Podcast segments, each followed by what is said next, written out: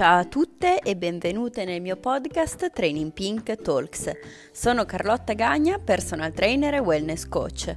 Attraverso ciascun episodio condivido consigli sull'allenamento e aiuto le persone a accettare il proprio corpo a combattere i disturbi alimentari. Ciao ragazze e benvenute in questo nuovo podcast. Prima di addentrarci all'interno della discussione vorrei spiegarvi, perché penso che sia importante, come mi è venuta in mente questa idea per questo podcast. Ieri sera, come sempre, non sapevo come, cosa cucinare. Come voi sapete, non sono una grande cuoca e soprattutto non ho molta fantasia in cucina, quindi spesso faccio ricerche su internet e tra gli articoli collegati all'articolo che stavo leggendo in quel momento ce n'era uno il cui titolo mi ha incuriosito molto, perché diceva gli alimenti che accelerano il metabolismo. Quindi l'ho aperto e ho iniziato a leggere questo articolo, dopodiché ho fatto una ricerca cercando proprio alimenti che accelerano il metabolismo e mi sono comparse una quantità impressionante di risultati anche di riviste femminili piuttosto famose in cui spiegano appunto che esistono degli alimenti che aiutano a bruciare grassi, a dimagrire in poco tempo, sono testuali parole di, di questi articoli e addirittura a eh, aiutare il nostro organismo a trasformare il cibo in energia anziché in grasso. Quindi, quando ho letto queste parole, sono veramente inorridita e ho deciso appunto di fare questo podcast. Se ci pensate, infatti, spessissimo le persone, in particolare le ragazze e le donne, pensano di avere un metabolismo lento e si lamentano magari del loro metabolismo lento perché vedono un'altra ragazza, una loro amica o la famosa vicina di casa che mangia il doppio di loro e è molto più magra, è molto più atletica, è molto più tonica e si chiedono come mai loro devono aver avuto la sfortuna di avere questo metabolismo lento. In realtà l'idea di avere un metabolismo lento, di essere sfortunati o di avere un metabolismo che è rallentato nel corso degli anni è in realtà più che altro una questione psicologica. Siamo noi stesse che ci convinciamo di avere un metabolismo lento e a un certo punto questa diventa anche una sorta di scusa, nel senso non riesco a dimagrire è perché ho il metabolismo ve- lento, è perché ho superato i 25, 30, 35 anni, non so quanti anni volete inserire e quindi il mio metabolismo ormai è rallentato e sono una causa persa. Non è così. Un'altra considerazione. Il metabolismo può aumentare perché eh, con il diffondersi della reverse diet o reset metabolico si è diffusa l'idea che introducendo una quantità sempre maggiore di calorie provenienti da carboidrati e in parte da grassi sia possibile andare ad aumentare esponenzialmente il nostro metabolismo, nel senso andare a duplicare, a triplicare il nostro metabolismo e quindi sarà sufficiente fare questa reverse diet, incrementare il metabolismo e poi eh, mangiando tantissime calorie sarà possibile dimagrire. In realtà non è proprio così. Personalmente ritengo che la reverse diet e il reset metabolico siano delle ottime strategie, ma devono essere contestualizzate. Di sicuro non vanno a duplicare o a triplicare il nostro metabolismo.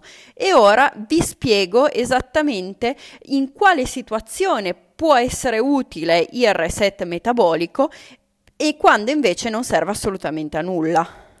Dobbiamo però necessariamente fare una premessa e cioè chiederci cos'è che stabilisce, cos'è che decreta se una settimana dimagriremo o ingrasseremo.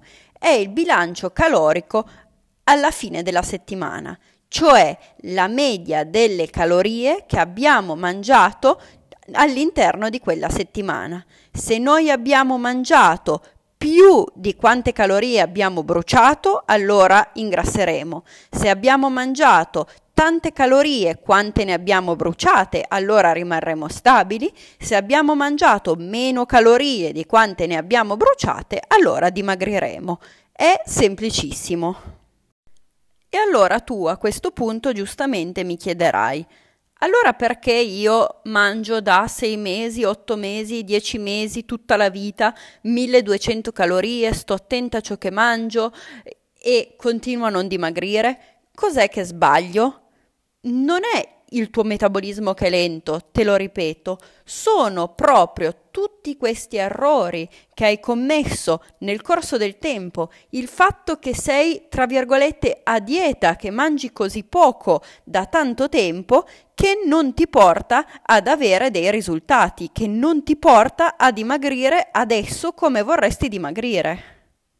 Questo perché quando noi seguiamo un'alimentazione restrittiva, il nostro corpo reagisce con una serie di adattamenti. E quali sono questi adattamenti? Il primo adattamento, il più importante in assoluto, che il nostro corpo mette in atto quando seguiamo un'alimentazione restrittiva protratta nel tempo, è la diminuzione del NIT. Cos'è il NIT? Il NIT sono tutte le calorie che noi bruciamo durante il giorno eh, per svolgere tutte quelle attività che non fanno parte dell'allenamento di alcun tipo, quindi né allenamento coi pesi né allenamento cardio.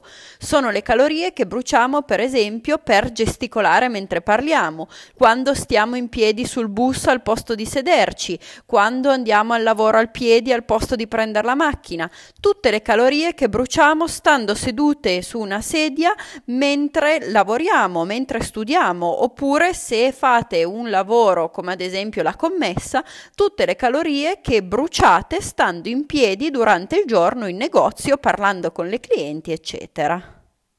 Quindi se per esempio tu sei a dieta da parecchio tempo o come ritengono alcune ragazze sei a dieta da tutta la vita, potresti avere un NIT davvero molto basso e so che sembra veramente strano, ma incide davvero tantissimo. Ci sono alcuni studi in cui è stato stimato che il NIT può variare tra un soggetto all'altro anche di 2000 kcal al giorno. Ti lascio qui nella descrizione del podcast il titolo e i riferimenti di questi studi nel caso in cui te li volessi leggere. Quindi pensa poter avere 2000 kcal in più a disposizione ogni giorno perché semplicemente durante la giornata, inconsciamente o perché fai un lavoro pesante o perché cammini di più, bruci senza renderti conto queste 2000 kcal in più. E quindi ora secondo me diventa molto più semplice capire perché la famosa vicina di casa di cui parlavo prima, che tu pensi che sia più in forma di te e che mangia più di te, riesce a mantenere tenersi in forma. Magari lei ha un NIT che è molto più alto del tuo e magari il suo NIT non è mai stato rovinato da una serie di diete restrittive che ha fatto nel corso degli anni passati. E ti ripeto, queste 2000 kcal, queste 2000 calorie del NIT sono totalmente indipendenti, non c'entrano assolutamente niente con il metabolismo basale che sono invece le calorie che il nostro corpo, che i nostri organi consumano per sopravvivere. Penso che già solo questo singolo adattamento alla dieta restrittiva ti possa veramente far capire che non è il tuo metabolismo che è rovinato, ma appunto tutti questi errori che hai commesso in passato, queste serie di alimentazioni non corrette che si sono susseguite una dopo l'altra, ti hanno portato, hanno portato il tuo corpo a mettere in atto degli adattamenti che ti portano nella situazione attuale in cui magari non riesci a dimagrire anche se mangi pochissime calorie. Ma la diminuzione anche estrema del NIT non è il solo adattamento, ce ne sono anche altri. Un altro degli adattamenti, per esempio, è la diminuzione delle calorie che tu vai a consumare quando mangi. Tutte le volte che tu mangi, eh, il tuo corpo per digerire il cibo e per assorbirne i nutrienti brucia una parte di calorie e queste calorie ovviamente diminuiscono nel caso in cui tu vada a mangiare meno, già solo semplicemente per il fatto che introduci meno cibo e quindi le calorie che vai a bruciare sono inferiori.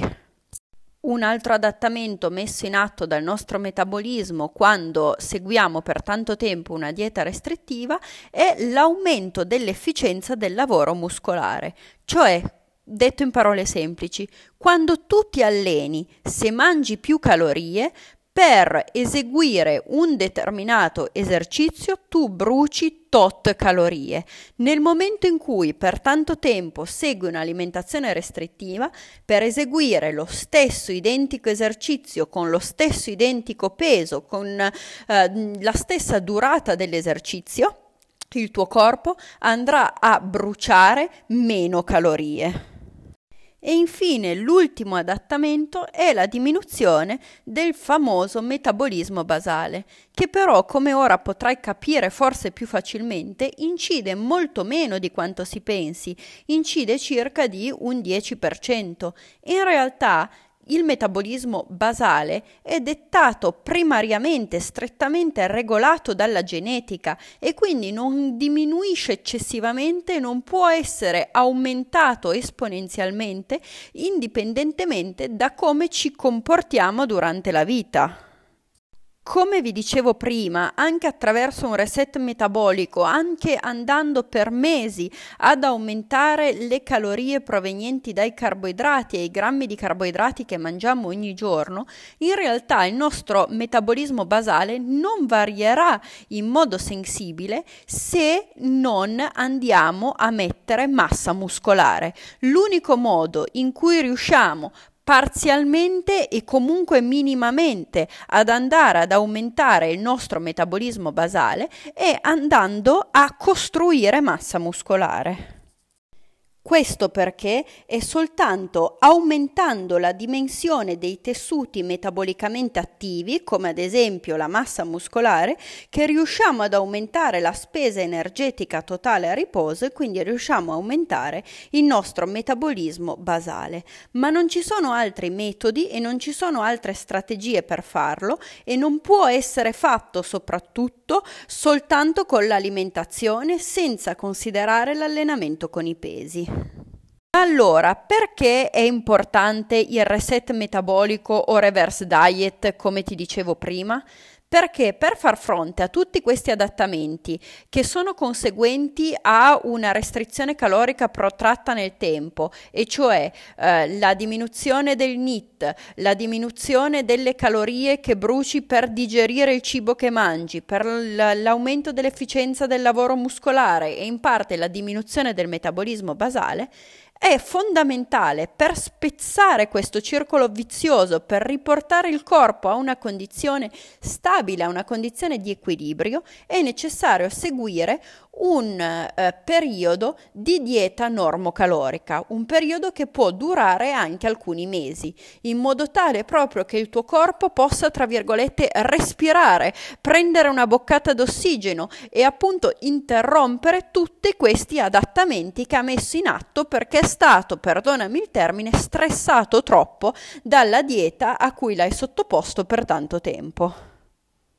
Ed è proprio qui che diventa importante il reset metabolico, perché se tu da un giorno all'altro passassi dal mangiare 1200 al mangiare 1600 calorie, ingrasseresti subito tutto di un colpo, mentre se tu aumenti gradualmente le calorie che mangi come si fa durante un reset metabolico, allora in questo modo riesci a contenere leggermente questo processo e riporti la, il tuo corpo a una situazione di equilibrio. Ti ripeto, non vai ad aumentare il tuo metabolismo come spesso viene erroneamente inteso, ma vai a resettare il tuo metabolismo, vai a riportare il tuo metabolismo in una condizione normale, in una condizione fisiologica.